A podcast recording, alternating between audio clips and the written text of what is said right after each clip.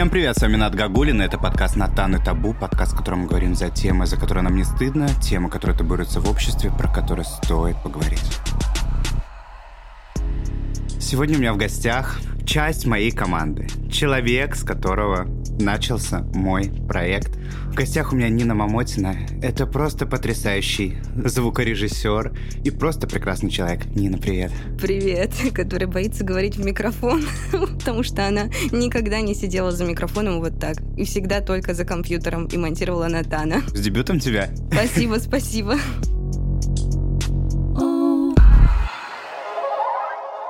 Пользуясь случаем, коль ты прилетел из Таиланда, решил все-таки познакомиться с тобой лично. Все-таки я психотерапевт, и мой профессиональный интерес зацепился за Нинину историю. Нина тоже не просто так прилетела из Таиланда в Москву. А все почему? Все, конечно же, по большой любви. Нин, ну-ка расскажи, по какой такой большой любви ты сорвалась с такого прекрасного места, с острова прилетела в Москву? Это же как сильно надо было любить? Я, кстати, задумалась по этому поводу. Вот я не знаю, это любовь к человеку или любовь к себе и просто закрывание всех своих потребностей таким образом. Ну, любовь это, наверное, была у меня 6 или 5 лет. А начиналось все так красиво. Как в песне Лободы, да? Нет, это из рэпчика. А начиналось так красиво. А начиналось так красиво. Мы с этим человеком расставались, э, вот это вот четвертый раз. Сразу все карты раскрою. Начну тогда с самого начала. В общем, а, когда мне было 15 лет, я познакомилась с одним парнем в Тиндере, и мы с ним пошли гулять. Так получилось то, что, ну, как бы у меня никогда не было друзей, но я попала в тусовку его друзей. Мы с ним провстречались все лето, и там я познакомилась вот с Игорем в этой компании. Мы просто с ним дружили, и потом я рассталась э, со своим парнем, с которым протусила все лето. Причем я заметила то, что у меня тенденция бросать по переписке всегда. И просто страх не объясняя. Или страх реакции? Что это? Страх реакции. Мне страшно сделать больно человеку. А то есть, делая по переписке расставание, ты не делаешь больно ну, человеку? я не вижу его боль. М-м. То есть тебе сложно это выдерживать? Да, мне тяжело. История продолжается. Я пошла в колледж. И, в общем, этот Игорь находит меня ВКонтакте спустя полтора года. Постоянно где-то фонит, да? Этот Игорь, я имею в виду. Где-то на подкорках он все равно сидит, да, я так понял? Но он сам написал. Причем я не могу сказать, что я испытывала к нему симпатию, но я чувствовала, что какая-то искра пробежала, вот когда мы тем летом э, общались в этой компании. Меня зацепило, что он мне написал, потому что он давал советы для моего прошлого парня. Mm, вот, как интересно. Э, то есть как нужно со мной обращаться, что мне понравится, и как нужно там передо мной извиняться за какие-то оплошности или что-то типа того. Ну, тут парень прям вообще был ублюдком. Он харкнул мне в рот один раз. О боже, это, надеюсь, во время сексуальных игр? Нет, это было наспор с его друзьями. Какой я дерьмо. потом уехала домой после этого. А, нет, не уехала. Мы помирились там же, потому что я боялась его потерять. Ну, теперь я бы уже так не поступила. Ну, тогда мне было 15. Не знаю, я тебя спрошу, да, ты из полной семьи? Нет. Папы не было, да? Ну, он как бы есть. А родители когда развелись? Когда мне было 4 или 3 года. Вы не общались потом с папой? Очень редко. Ну, бабушка рассказывает не очень хорошие истории. Но я в них не верю. Я всегда защищаю своего отца. Я его люблю. Но я сама понимаю то, что мне не хватает вот этого мужского тепла. Возможно, поэтому все так получается. Так вот, спустя полтора года Игорь мне написал, предложил мне встретиться. Вот мы с ним первую встречу встретились как друзья, потом уже не первую не как друзья. В общем, гуляли-гуляли. На третью я напросилась к нему домой. Я была его первая любовь, первая девушка во, во всех планах. Даже в сексуальных ты имеешь в виду? Да, да. Ого, он был девственником. Мне было уже на тот момент 17, а ему 19. История подросткового секса. А, И, в общем, э, я так у него оставалась ночевать э, несколько раз. э, Кстати, как был первый секс, мамы. если он был девственником? Как это произошло? У меня был не в первый раз секс с девственником, поэтому... М, Охотница на девственников. Да, в общем, у меня такое ощущение, как будто я всех парней лишаю девственности. Классный скилл. Ну, это можно стартап даже запустить, слушай. Любой каприз за ваши деньги. Это правда.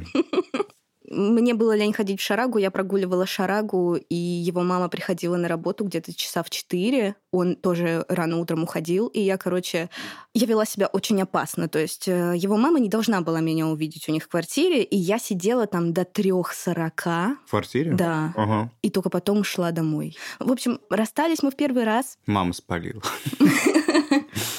Нет. Значит, первое расставание у нас с ним произошло, потому что я тогда выходила из отношений, и это было очень больно. И я до сих пор любила этого человека, когда вступала в отношения с Игорем. То есть постоянно где-то на подкорках был другой человек, да, Фаня? Да, и мы с ним, с Игорем, расстались, потому что мне казалось то, что ну, это не такие отношения, вот как с человеком, про которого я постоянно думала. Мне было тяжело. То есть с тем человеком мы постоянно ходили на какие-то тусовки, он тоже меня звал с какими-то друзьями потусить. А Игорь, он такой более домашний. И вот мне, знаешь, мне нравилось с ним быть вдвоем, но когда мы расставались, мне было тяжело, и я сразу думала, блин, ну что-то не то, ну что-то не так. Потом я стала чувствовать симпатию к своему одногруппнику другому, и в итоге мы расстались с Игорем, потому что я стала встречаться со своим одногруппником. Вот он тоже был, знаешь, такой тусовщик, мы там с ним вместе песенки пели, потому что мне это все нравится, а вот а с Игорем мы не пели песенки. Он не поддерживал твои ценности, получается? Нет, э, не то чтобы он не поддерживал, он просто не творческий человек, и ему как бы все равно. У него нет чувства ритма, как бы это, это не важно на самом деле. Но тогда для меня это было важно. Мне хотелось с ним слушать вот такую музыку, а ему нравилась вот другая музыка. Ну, в общем, с своим одногруппником я рассталась, и мне стало опять э, грустно одиноко. Я стала вспоминать об Игоре, как было с Игорем хорошо, комфортно и надежно. Просто мне приспичило ему написать, спросить, как дела. Я ему написала, он мне несколько дней не отвечал. Я подумала, блин, ну, значит, наверное, все таки забыл и уже не нужна. А потом он мне пишет, я в армии. Типа, если хочешь со мной пообщаться, то вот приезжай на КПП, ну, я приехала в первый раз, мы с ним пообщались. Оба почувствовали то, что вспыхнули какие-то чувства, но... То, что соскучились, да, друг по другу? Да, то, что соскучились, не хотелось уходить. Вот. Но мы там не целовались, даже за ручку не держались, это было больше как-то неловко. Второй раз приехала, вот во второй раз уже там поцеловались, в третий раз уже и что-то побольше было. Потом наступил Новый год, он мне сказал не приезжать такого-то числа, потому что приедет мама перед Новым годом. И То есть такая, он «Ну скрывал ну, тебя все время от своей мамы, да? Нет, он не скрывал меня от мамы. Она всегда обо мне знала. Просто у него, видимо, только одно свидание было, вот, поэтому он решил его как бы с мамой провести. Я такая, ну ладно, в общем, скучала, скучала, и на Новый год моя подружка позвала меня с ее компанией потусить, вот, и там тоже был мальчик, но там мы с ним разговорились, и знаешь, вот эта вот э, дурацкая страсть, которая вспыхивает, я просто почувствовала вот эту вот страсть вот к этому мальчику. Не то чтобы влюбилась, а просто мне с ним стало интересно, потому что он тоже мне показался там очень творческим, он там рисовал, ну, неважно. Как говорят, за двумя зайцами погонишься, ни одного не поймаешь. В общем, я и Игоря бросила, и тот парень меня бросил через месяц. И это, вот, это было второй раз. Это было второй раз, да. Третий раз мы начали встречаться, потому что мне в Инстаграм, это, кстати, запрещенная сеть в России. Мы не пользуемся, абсолютно точно через VPN мы не пользуемся. То есть третья ваша сходка, тебе уже сколько на тот момент было лет? Первая тебе было 15 лет, да, ты там совсем малышка 17. была. Ну, Потом первый, 17 15 лет. лет, когда мы в первый раз увиделись, 17 лет, когда мы начали с ним встречаться, 18, когда второй, наверное, 19, когда в третий. И, и 20... вот остановись на третьей истории, и вот как раз... Да. Мне написал незнакомый чувак в той самой сети и говорит, ты вот знаешь вот этого парня? Я такая, да, знаю, это мой бывший парень. Он говорит, я его тоже знаю. Это он... мой парень. Теперь это мой парень, да, такой?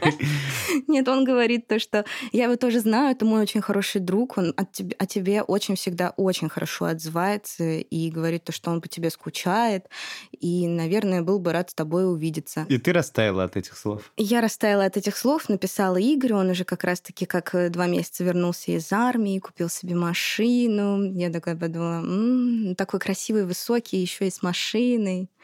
Ну, точно надо встретиться. Вот. В общем, мы пошли но мы договорились, то, что мы встретимся втроем. Я, Игорь и этот друг. Которого что... ты вообще не знала? Я его не знала, я его в первый раз увидела. Ага. Чувак просто Роза Сибитова, да, такой взял и такой сводничеством занялся. Окей, значит, мы пошли втроем гулять. Это было, с одной стороны, очень здорово и неловко, потому что хотелось постоянно остаться наедине с Игорем, а тот мальчик, он, знаешь, такой прям заводил и такой, ой, ребята, я так рад, что мы все вместе встретились, вы такие милые. Да, ты, наверное, такая, что что за чувак вообще бешеный? Прыгает с нами, Игорь. Что за адство? Э, вечером, когда уже стало поздно, мы проводили его домой. Он такой не хотел от нас даже отставать. Он говорит, можно, можно я с вами поеду Нину отвозить? Вот, но Игорь говорит, не, мы, мы поедем вдвоем.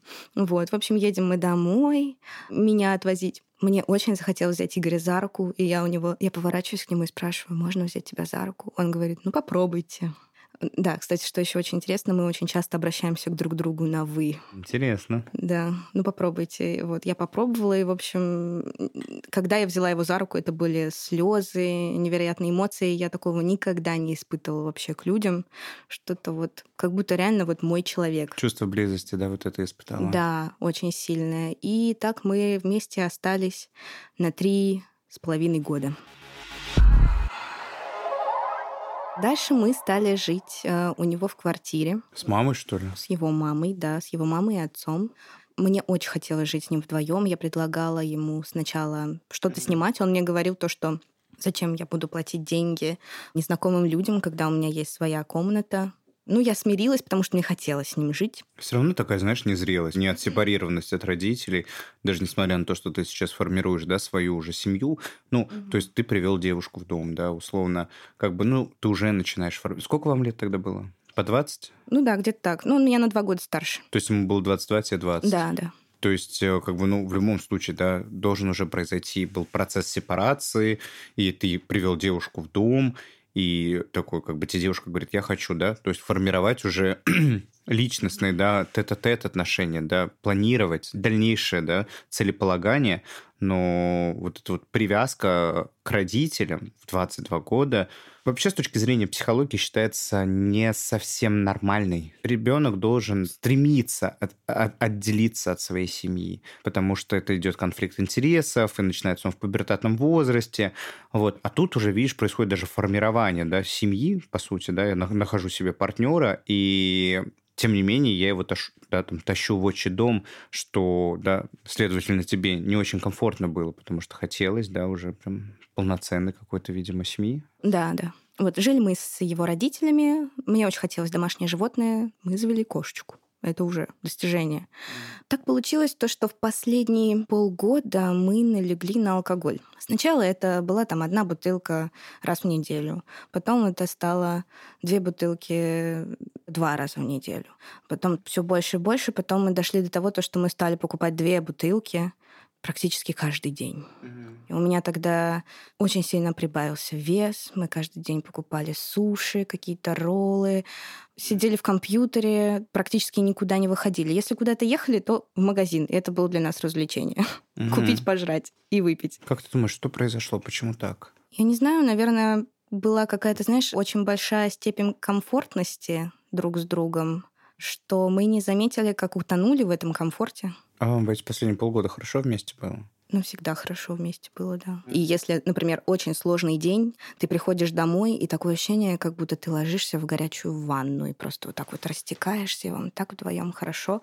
Практически никогда не было у нас ссор по пустякам да и вообще не по пустякам. Но единственное, что мне было нехорошо, что не удовлетворяются мои желания я начала чего-то действительно очень хотеть, когда стала набирать вес, э, и мой вес увеличился с 60 килограмм до 85. Мне тогда хотелось собаку, потому что я думала, что собака меня спасет. У меня же работа онлайн. Я делаю подкасты, и я сижу дома. Мне не обязательно куда-то ходить, мне нужен компьютер. Я бывала, знаешь, открываю глаза утром в 12 часов дня, даже не утром. 12 часов утра. Да, в 12 часов утра открываю глаза. Вот у меня ноутбук рядом лежит. Я просто его вот беру вот так вот, положила на себя, открыла угу. и, и делаю подкаст. Еда, телефон взяла, Яндекс доставка, пожалуйста. Все. Поела, поработала, и так вот э, до самого вечера я практически не вставала. У меня из-за этого начались панические атаки, мне было страшно ходить по лестнице, mm. потому что сердце стучит. Mm-hmm. Ну, конечно, оно будет стучать. Ты же, блин, бухаешь, жрешь, никуда не ходишь, спортом не занимаешься. Вот, и я стала как-то пытаться найти этот выход. Я, во-первых, попыталась реже пить и хотела, чтобы Игорь начал реже пить. И вроде бы у нас в какие-то моменты получалось, он тоже хотел реже пить. У него, знаешь, у него есть отец как пример, э, как не надо жить. И он всегда боялся э, быть похожим на отца. А он пил его отец? Да, его отец пьет. Поэтому все-таки иногда мы сошлись на том, то, что мы будем покупать уже не две бутылки, а одну. А Такой бытовой алкоголизм, да? Да, я из-за панических атак просто перестала пить так часто, как он. И потом я решила решить эту проблему. Мне очень хотелось с ним поехать в отпуск, но мне хотелось поехать в отпуск красивый. И мы хотели поехать в отпуск на машине, как в путешествии я стала искать какие-то кемпы для похудения. Mm-hmm. Я такой нашла и уже практически там все оплатила. Потом, значит, мы встретились в какой-то момент с мамой. Во время пандемии она вернулась из Таиланда в Россию. Мы с мамой, значит, встречаемся на Даниловском рынке. Очень часто она мне говорит фразу «хочу вернуться в Таиланд». А тогда как раз-таки в Таиланде заканчивались все эти ограничения ковидные, и можно было возвращаться. Я говорю, мам, я тоже хочу в Таиланд, но у меня нет ноутбука. И она мне говорит, ну так возьми в кредит. И дальше у нас, знаешь, как будто пелена перед глазами. Мы ничего не помним. И через э, пять минут у нас билеты на руках в Таиланд. На меня, на маму и на мою младшую пятилетнюю сестру. А ты сказала об этом Игорю? Вот видишь, пелена перед глазами. Угу. Я за пять минут ничего никому не успела сказать. Я за пять минут успела написать только своему боссу, Лике Кремер, и сказать, Лика, если я улечу в Таиланд, это не будет проблемы? Она такая, да, не, не будет проблемы, можешь лететь, пожалуйста. То есть ты в первую очередь ты подумала о своей работе, а не да. о своем бойфренде? Ну, потому что мне хотелось очень сильно что-то поменять. Правильно ли я тебя слышу, что ты была не удовлетворена а, тем, mm. что у тебя есть сейчас? Нет, конечно, потому что мне хотелось снимать квартиру, мне хотелось завести собаку, а мне каждый день говорили то, что зачем мы будем платить кому-то деньги, и моя мама не разрешает завести нам собаку. Парам-парам-пам. Да. Я на самом деле очень хотела, чтобы Игорь с нами полетел в Таиланд. Я маме сказала, давай, ну, мы бы и не смогли купить ему билет, потому что у нас нет его паспорта, но я с ним поговорю, и, может быть, он тоже захочет купить билет. В общем, приезжаю я к нему на работу и говорю, просто предлагаю ему такую мысль, а ты бы не хотел пожить в Таиланде? Такая издалека, да, заходишь? Да, да. Как ты думаешь, чисто теоретически, если бы мы жили в Таиланде? Ну и, как всегда, я услышала, нет, категоричное нет. Нет, ты что, как я здесь оставлю свою семью, как я здесь оставлю свою работу, как я буду там деньги зарабатывать. На самом деле вы можете сказать то, что да, действительно такие взрослые вопросы. Угу. Как я буду там деньги зарабатывать, как мы там будем жить. Которые сейчас актуальны вообще для всех, но угу. тем не менее. А у меня была онлайн-работа, и я могла попробовать все, что угодно. Ну, в общем, мы целый месяц, знаешь, так, не то чтобы прощались друг с другом, но понимали то, что расстаемся не на короткое время потому что мы с ним пришли за этот месяц к выводу, что он все-таки прилетит ко мне. Но этот э, вывод, он был, знаешь, таким неоднозначным, немножко размазанным. Вроде бы даже договорились то, что я обратно прилечу через три месяца, расскажу ему, что там, как там, что там можно делать. Такая на разведку, да, типа съездила? В общем, поехала я на эту разведку, меня хватило на месяц, чтобы понять, что я не хочу, чтобы он сюда приезжал. Mm. Потому что если он сюда приедет, начнется, не знаю, может быть, не то же самое, но я просто тогда начала говорить на английском языке, стала знакомиться с иностранными людьми, а я знала, какой Игорь, и ему было бы очень тяжело начать с кем-то вот так вот общаться, как мне. Ну, я так понимаю, вообще закрытый человек сам по себе. Да. А ты, наоборот, тебе как раз нужно это активити. Угу. Мне всегда очень хотелось друзей. И поэтому ты себе выбрала парня, который супер закрытый и необщительный. Класс. Но мне было с ним комфортно, он был для меня всегда лучшим другом.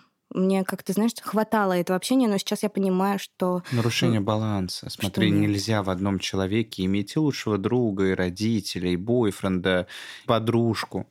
Для всего у нас есть свои люди. Есть друзья, с которыми мы можем встретиться и классно провести время. Причем категория друзей супер разнится. Есть угу. друзья, с которыми мы можем набухаться. Есть угу. друзья, с которыми мы можем пойти в кино. Есть друзья, с которыми мы просто можем встретиться, пойти на какой-нибудь бранч. Есть друзья, с которыми мы можем пойти на какие-нибудь выставки и так далее. То есть категория друзей супер разная. У нас есть родители, с которыми мы можем поговорить, там есть э, люди, с которыми мы можем просто потрахаться, и есть партнер. И когда я в партнере растворяюсь и нахожу просто в нем и подружку, и друга, и собеседника, и любовника, и парня, и родителя в нем ищу, потому что мы все неосознанно в наших партнерах видим там, да, родителей родителя, или, допустим, если родителя, какого-то родителя не было, там, мамы или папы, мы декомпенсируем этого родителя в своем партнере. Но абсолютно точно, ну, невозможно в одном человеке уместить вот все то, чего тебе не хватает. И, конечно же, логично, что ты почувствовала, вот, что нет, Мгм. я не хочу, чтобы он приезжал в Таиланд, Потому что появились все эти люди, которых так не хватало в твоей которых так жизни. не хватало, да. Мгм. Это правда. Потому что пока ты была в отношениях с ним, этого опыта не было, потому что он не давал возможности формироваться этому опыту. Да, но э, я хочу сказать, что я этого человека никогда не считала плохим. Никто не говорит о том, что он плохой, да. Э, Я не пытаюсь подвести к тому, Нет, просто что... может сформироваться у некоторых слушателей мнение, то, что это плохой человек. Когда я рассказываю вот свою историю кому-либо, все считают то, что он тиран какой-то. Но это не так. Никогда ничего не запрещал. Я могла ходить куда угодно, делать что угодно. В общем, мы с ним расстались, снова по переписке, и я целый год провела в Таиланде, там было очень здорово. Я помню очень забавный момент. Я пошла на свидание с французом, и у нас был очень романтический момент. Вечер, пляж Патонг, мы заходим в море, луна. Ну, мы просто начинаем целоваться. А я, знаешь, а я в этот момент думаю, господи, что ты делаешь? Это тебе же не хочется. Ну зачем? Ну да, тебя тешит мысль о том, то, что этот парень, который разговаривает на французском, и он из Франции. Вот. Ну, потом мы вышли из моря, и я такая, спасибо, то, что мы с тобой погуляли, я поеду домой. И в итоге мы с ним больше не переписывались. То есть ты его слила. Да. В море постояли под луной, поцеловались, и достаточно. В клипе побывала, хватит. У меня были русские друзья в Таиланде. Все были в отношениях. Не было вообще никого одиночек. И когда мы встречались, все приходили парами. Одна я была одна. То есть я общалась с э, мужчинами, с мальчиками, но Все не то, да? все не то. И я, знаешь, возвращалась мыслями к Игорю. И я все время сравнивала всех с Игорем. И мне это надоело. Я, в общем, написала Игорю с призывом к действию. Типа, давай, приезжай. Приезжай сюда, здесь хорошо, тебе здесь понравится, потому что там другая жизнь, он ее просто никогда не пробовал. Мы пробовали жить вместе в Москве, но не там. Ну, в общем, он категорически отказывался, но мы все равно продолжали общаться. Он мне говорил то, что там его семья уже в меня не взлюбила, то, что все считают, то, что «Ну, да, твоя Нина, она тебя сколько раз бросала, в этот раз тоже бросит. Типа, не доверяй ей, как она вообще с тобой обща- обращается, как с дерьмом. Вот. Ну, на самом деле это, это не так. Можно судить э, со своей колокольни, но я не считала его никогда дерьмом. Просто так вот оно получается. Я так познаю мир, и он так познает мир. У него тоже есть голова на плечах, и он соглашается со мной э, Да, встречаться. это его выбор. Да. В общем, мы так общались э, месяц, созванивались, и тут я понимаю то, что мне становится уже очень скучно и одиноко в Таиланде без него, и мне кажется то, что... А, там еще мама, значит, мне стала говорить то, что, ну, Таиланд — это остров одиноких женщин, они здесь себе никого не находят, сюда же все... э, Как Таиланд? Пхукет, не Таиланд, Пхукет. Я не знаю, как в остальном Таиланде. Сюда все мужчины приезжают, чтобы поразвлекаться, вот, и я решаю то, что я вернусь в Москву, потому что я больше не могу, я очень соскучилась по Игорю, и Игорь меня любит, до сих пор любит. Я же постоянно возвращаюсь мыслями к нему. Важную вещь такую сказала. Все это время тебе грело душу то, что есть на земле человек, который меня все же любит. Для Мгм. тебя это было важно. Важно знать, что кто-то есть такой человек. да? Ну, помимо родителей, очень важно знать, есть кто-то, кто меня любит. Мгм. И несмотря на все, что бы я ни вытворяла, я всегда могу вернуться к такому человеку, как э, в такое убежище. Да, могу. Могла. Ну, в общем, я прилетела в Москву, мы с ним встретились. Все было очень здорово, как медовый месяц. Мы с ним сняли квартиру. Кстати, я уверена, он бы не снял. Он бы не снял квартиру, если бы не случилась мобилизация. Она его сподвигла это сделать, чтобы просто не ездить на метро до работы. То есть, опять же, не ради тебя. Да, не ради меня. Нет, он много что делал ради меня, но он не делал ради меня, знаешь, какие-то глобальные вещи для меня. Которые были важны для тебя. Да. Значит, мы с ним жили, все было хорошо, и тут я натыкаюсь в какой-то прекрасный день, такой солнечный, реально замечательный день, когда я думаю то, что да, Москва — это центр, это замечательный город. Я натыкаюсь на видео одних блогеров, за которыми я следила, которые уже очень давно вместе, и у них прям реально семья. Они видели свою жизнь только в России, путешествовали много, купили дачу в России, купили квартиру в России. Дача недостроена еще, то есть ну, очень такая прям ламповая семья. И мне всегда хотелось быть такими. И тут я вижу, что они переехали в Бангкок и сделали визу на целый год. Бангкок — это Таиланд. Мгм.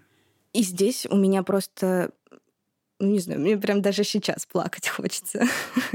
То, что то, что люди, на которых я равнялась, ну, н- не то чтобы я... типа, Опиралась. да, не то чтобы я равняюсь на людей из интернета, но просто люди, которые мне нравятся, они переехали в Таиланд, оттуда, куда я уехала, где мне было на самом деле так классно. Просто вот в какой-то момент мне было одиноко, и нужно было это чувство, может быть, перебороть. А может быть, я не знаю, может быть, мне нужно было вернуться в Россию, чтобы я это поняла. Мгм. И все, не прошло полторы недель без мыслей о Таиланде. Я и с Игорем разговаривала по этому поводу и звала его снова с собой, но каждый раз слышала нет. Вот. Потом он мне сказал в какой-то момент, что, знаешь, я не хочу приходить домой и видеть тебя очень грустный, что мне на самом деле от этого больно. То есть он считывал, да, твою тоску по Таю? Да, да. И знаешь, я для себя, знаешь, поставила себе такую установку, что я просто не буду больше об этом говорить. И я целую неделю это все копила в себе. Запрет, да, вот запрет ставила себе на те чувства, которые для тебя были важны, Мгм.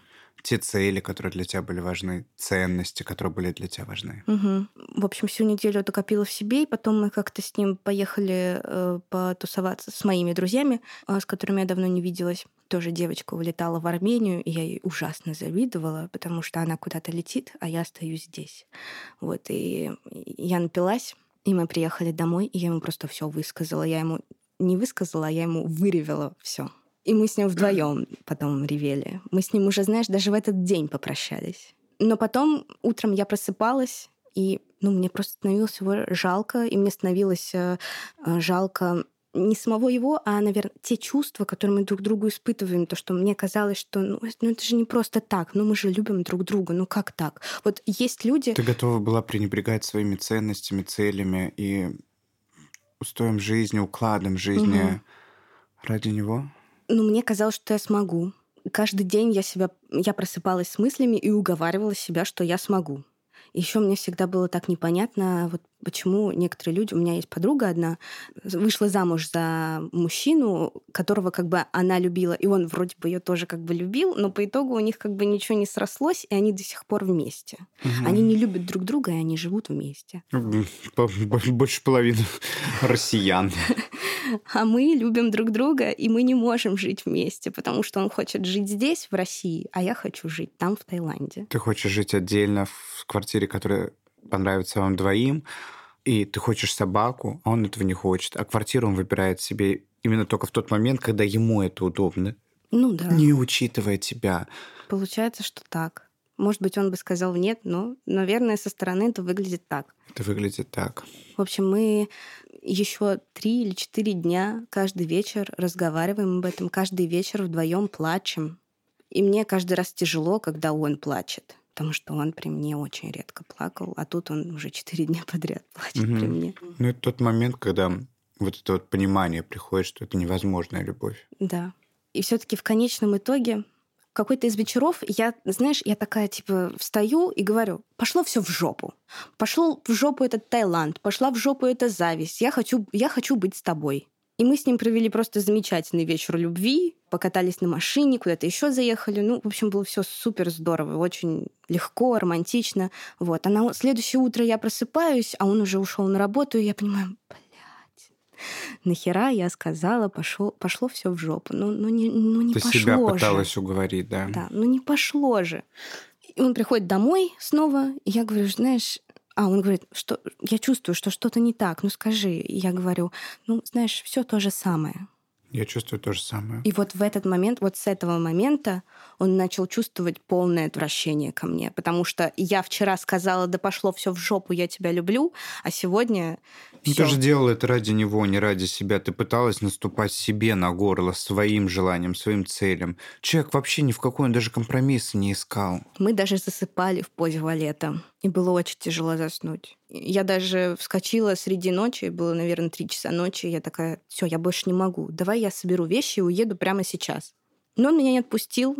Вот, и он говорит, я не могу тебя отвергать. Мне, мне невыносимо больно, когда больно тебе, поэтому мы заснули в обнимку. Вот. И на следующий день мы уже проснулись с трезвыми мыслями, что я улетаю, что я больше не останусь. И знаешь, мы уже даже начали поднимать такие темы, что он говорит, знаешь, я хочу все равно оставаться твоим другом. То есть я уже не чувствую, что мы с тобой будем вместе, отношения, потому что отношения с тобой для меня это сложно, он мне говорит. Я за тобой не успеваю.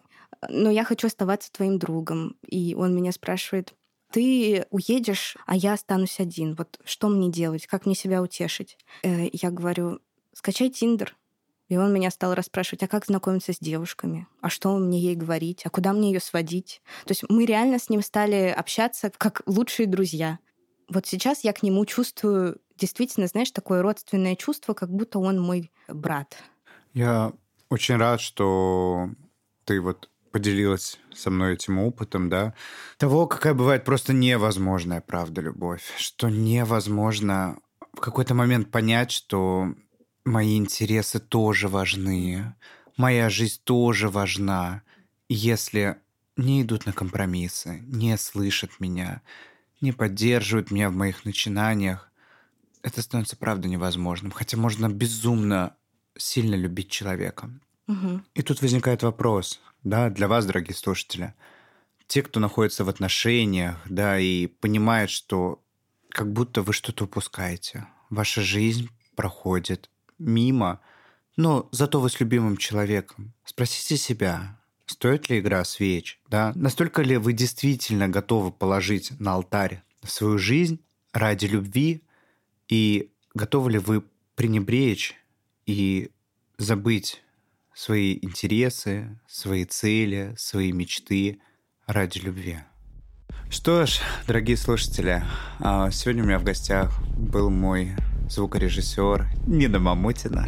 Также, если вам сложно разобраться в том, чего действительно вы хотите, удовлетворены ли вы в своих отношениях нынешних, то психологический агрегатор Easy Life, который имеет в своем штате высококлассных специалистов, психологов, клинических психологов, психоаналитиков, помогут вам разобраться с этими непростыми чувствами, эмоциями, понимание того, что вы действительно хотите. Также, если вам сложно выбрать и понять, какой специалист подходит именно вам, 20-минутные сессии знакомства с психологами Easy Life облегчат вам в этом выбор. Осознанность начинается с тебя, а Easy Life поможет тебе с этим. Спасибо, Нина, что пришла. Спасибо тебе. Увидимся в следующем выпуске. До встречи. Пока.